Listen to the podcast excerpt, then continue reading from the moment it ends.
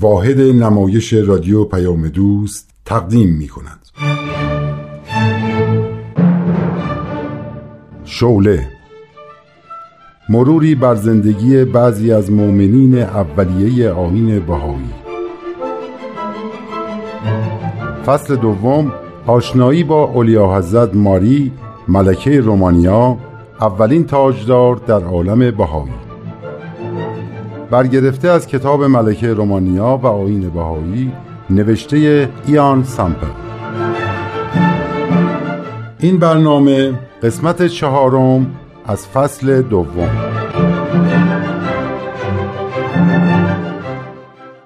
من ماریا الکساندر ویکتوریا دختر دوک ادینبورگ از طرف پدر نوه ملکه ویکتوریا قدرتمندترین پادشاه در روزگار خودش و از طرف مادر نوه الکساندر دوم تزار روسیه هستم که در سال 1875 میلادی متولد شدم.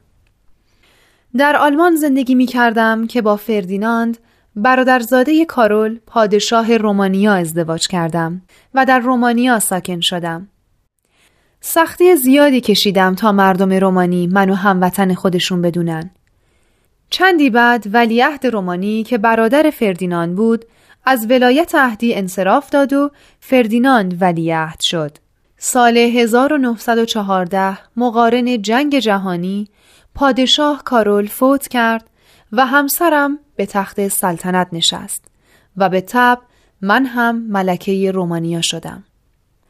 ولی هشت سال بعد تاجگذاری کردیم تا اینکه در سال 1926 یک خانم بهایی آمریکایی به نام مارتا روت کتاب بهاءالله و عصر جدید که نوشته یک محقق ادیان اسکاتلندی بود رو برام فرستاد به همراه شمایل عبدالبها فرزند ارشد بهاءالله و یک نامه.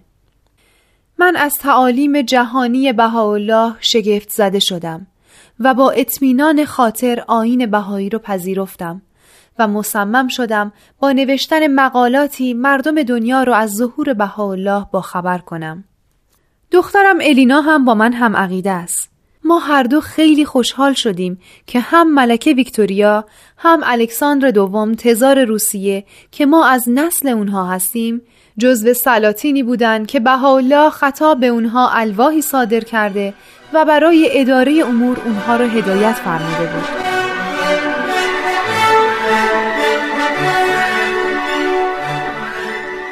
حال بشنوید ادامه شرح احوال مرا.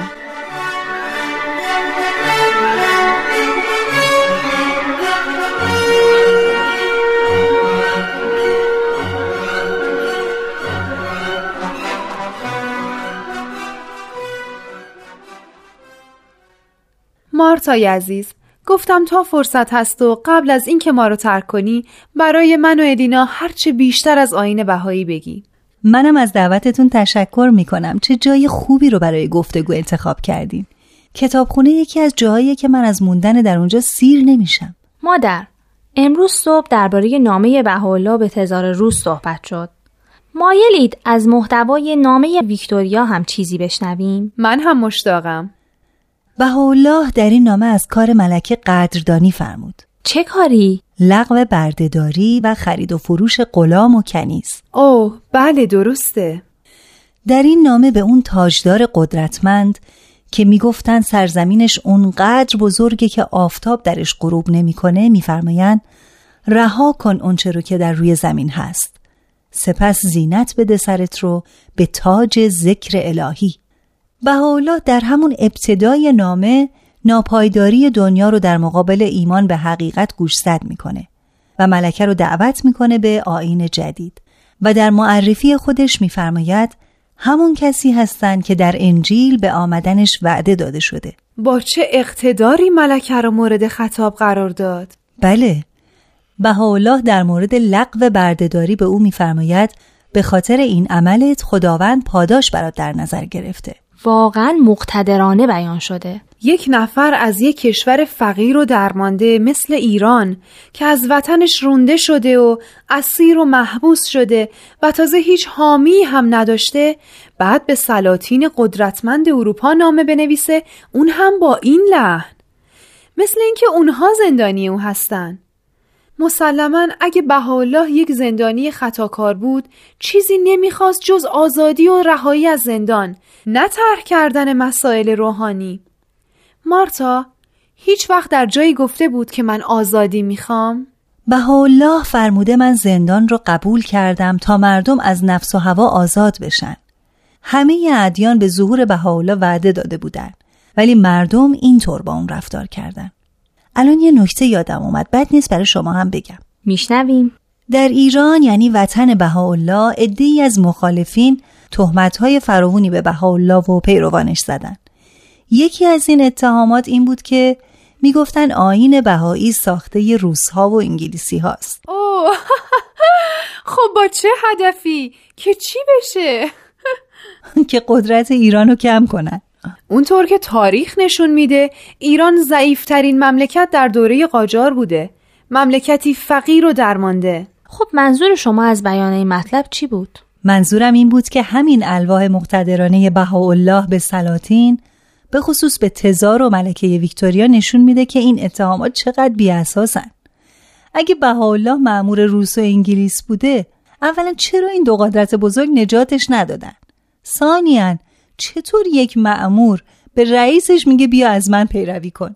چقدر این اتهامات کودکانه است حالا با این اتهامات به نتیجه هم رسیدن؟ مردم ایران اسیر تقلید بودن یعنی مقلد بودن یعنی چی؟ روحانیون به مردم می‌گفتند درک و فهم شما از مسائل دینی خیلی کمه. ما راه درست رو به شما نشون میدیم. مردمم پول به اونا می‌دادن و تسلیم هر نظر و فکرشون می‌شدن. به خاطر همین این مردم عادت نکرده بودن تحقیق کنن.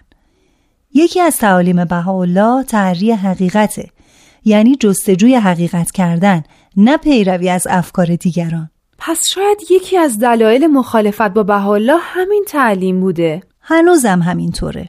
به خاطر همین عده زیادی از مردم شانس درک حقیقت رو از دست میدن. عجب. خب دیگه به ملکه ویکتوریا چی گفت؟ اولیا حضرت اسرانه آماده است. تشریف میارین؟ بریم مارتای عزیز. بریم برای اسرانه. ممنونم اولیا حضرت.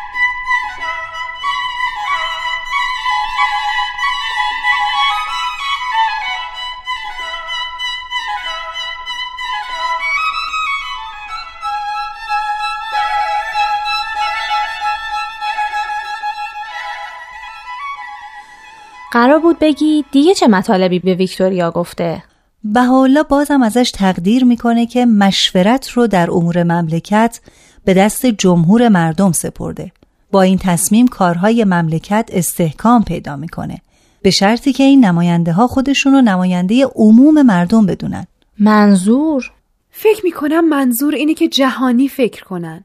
منافع سایر مردم دنیا رو هم در نظر بگیرن. فقط محدود به منافع انگلستان نباشه. خیلی عالی میشه در هر کشوری نمایندگان مردم در مجالسشون به منافع همه مردم دنیا فکر کنن. آیا دیگه جنگی در دنیا خواهد بود؟ باید این مطلب رو به فردیناند بگم. اون باور نداره که جنگ در دنیا تموم بشه. با اینکه خودش آدم صلح طلبیه این یه فرهنگ جدیده که باید روش کار بشه. کاملا درست میفرمایید شاهزاده الینا. برای همینی که بهاءالله تاکید شدید بر تعلیم و تربیت داره. در این نامه بهاءالله به ویکتوریا میگه خوشا به حال اون نماینده ای که هنگام ورود به مجلس شور مملکتش متوجه به سوی حق باشه و از خداوند بخواد که اونو برای اصلاح امور بندگان خداوند معید کنه. و خوشا به حال نماینده ای که به عدالت رفتار کنه. بنابراین وقتی کسی به فکر عدالت باشه تصمیمش به ضرر هیچ کسی نخواهد بود. نه مردم هموطنش نه سایر مردم عالم. شگفتانگیزه. مارتای عزیز من که در سیاست بزرگ شدم می‌فهمم که چقدر این تعلیم بهاءالله می‌تونه برای عالم نجات بخش باشه. امروزه در همه جای دنیا که به قول خودشون دموکراسی حاکمه نمایندگان یا به طور کلی سیاستمدارا فقط به فکر منافع محدودی هستند. حتی بیشتر به فکر منافع حزب خودشون هستند تا منافع ملت خودشون تا چه برسه به منافع مردم جهان در این نامه بهاءالله تمام نمایندگان مجالس دنیا رو مورد خطاب قرار میده و میگه در اموری که باعث اصلاح عالم میشه تدبر و تکلم کنید. عالم بهاءالله جهانی فکر کردن رو به ما بندگان یاد میده. اوه مطالب این نامه چقدر منو شگفت زده کرده. باید در یک فرصت مناسب جز به جز مطالب این نامه ها رو برای فردیناند مطرح کنم. مارتای عزیز برای من متن نامه ها رو بفرست تا با فرصت بیشتر بخونمشون. حتما اولیا حضرت؟ حتما.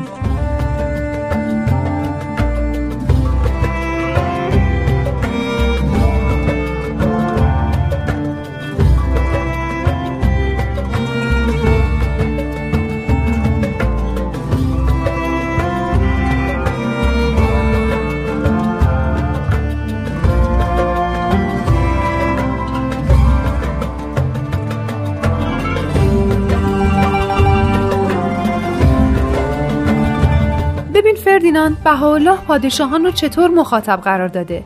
تو هم گوش کن. گوش می‌کنم ولی انتظار نداشته باش که پیرو این آین بشم. قرار نیست تغییر دین و عقیده بدی. ببین اگه خوبه تو هم اجرا کن. خب گوش می‌کنم. بهاءالله میگه ای پادشاهان عالم ما هر سال می‌بینیم که مصارفتون رو زیادتر می‌کنین و این مصارف رو تحمیل می‌کنین به مردم. بهاءالله میگه این ظلمی بزرگه. از آه و ناله و گریه مردم بپرهیزید. میگه چیزی فوق طاقت مردم بهشون تحمیل نکنین. می‌دونی چه نکته مهمی میگه؟ میگه این مردم خزائن شما هستن. مبادا حکم کنید بر اونها چیزی رو که خدا حکم نکرده. یعنی بر خلاف اراده الهی و خواست خداوند به اونها حکم نکنین. مبادا اونها رو بسپرین دست دزدا. برداشت من اینه که بر معمورین حکومتی که باید حافظ جان و مال و ناموس مردم باشن نظارت کنین که مبادا افراد ناشایستی باشن و حقوق مردم رو پایمال کنن. این حرف کاملا درسته. من شخصا مردم رو دوست دارم و تمایلی به این ندارم که مردم رو به دزدان بسپارم.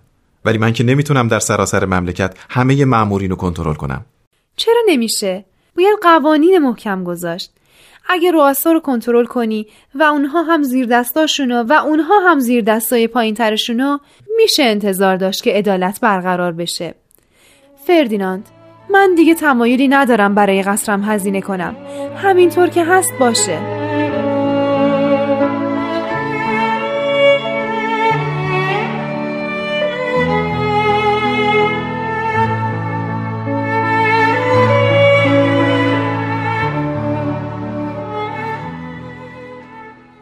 مادر نکته جالبی تو نامه بهاءالله به ویکتوریا پیدا کردم که الان دنیا بهش احتیاج داره. بهاءالله توصیه می‌کنه به ملکه که اگه کسی پناه آورد به مملکت تو ازش محافظت کن و اونو تسلیم به مملکتش نکن.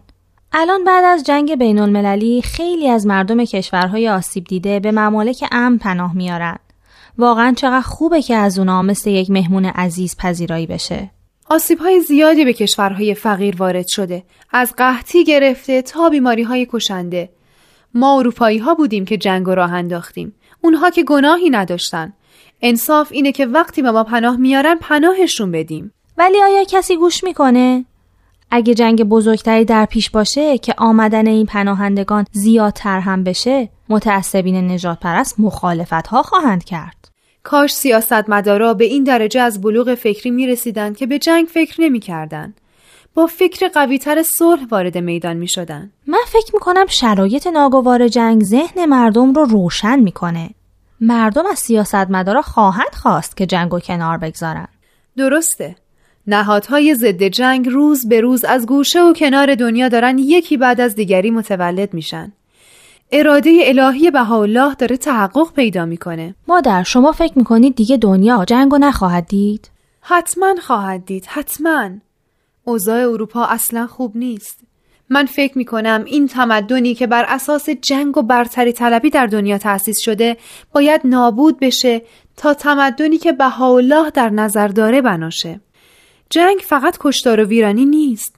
عواقبش خیلی زیاده. فقر آوارگی بیماری های روانی و جسمانی فساد اخلاق و اسیانگری و خیلی از بدبختی های دیگه. با این حساب اگه جنگ جهانی دیگه ای راه بیفته با پیشرفتی که در علم حاصل شده هم کشتار بیشتری خواهد شد هم ویرانی های بدتر هم عواقب وخیمتر. کاش این سیاستمدارا بر اساس انسان دوستی فکر می‌کردن. حرس و طمع سرمایهدارها هم مزید بر علت شده. کشورها به اینکه از دودکشهای کارخونه هاشون دود بیرون میاد افتخار می‌کنن. ولی ترس در اینجاست که با گسترش صنعت این دودکش ها هم بیشتر بشن. خب بشن. نمی‌دونم چه اتفاقی میفته آیا هوای کره زمین آلوده نمیشه؟ جو به این بزرگی که با این چیزها آلوده نمیشه. من علم این کار رو ندارم. باید دانشمندا حساب کنن. ولی قلبا نگرانم. دوچار خیالات شدید مادر. نمی‌دونم.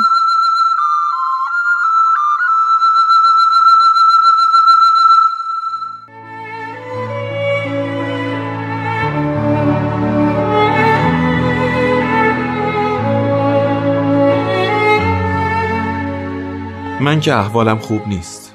پزشکان هم کار خاصی نمی‌تونن بکنن.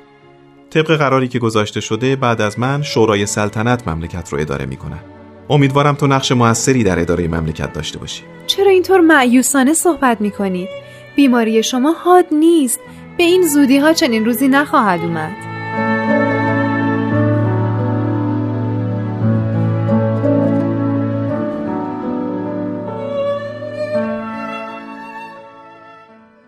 مادر این چه کتابیه که دارید می‌خونید؟ هفت وادی اثر بهاءالله است وقتی مارتاروت اینجا اومده بود این کتابو برام آورد. درباره چیه؟ کتابی عرفانیه. برای تزکیه نفس و سیر و سلوک در طلب حق.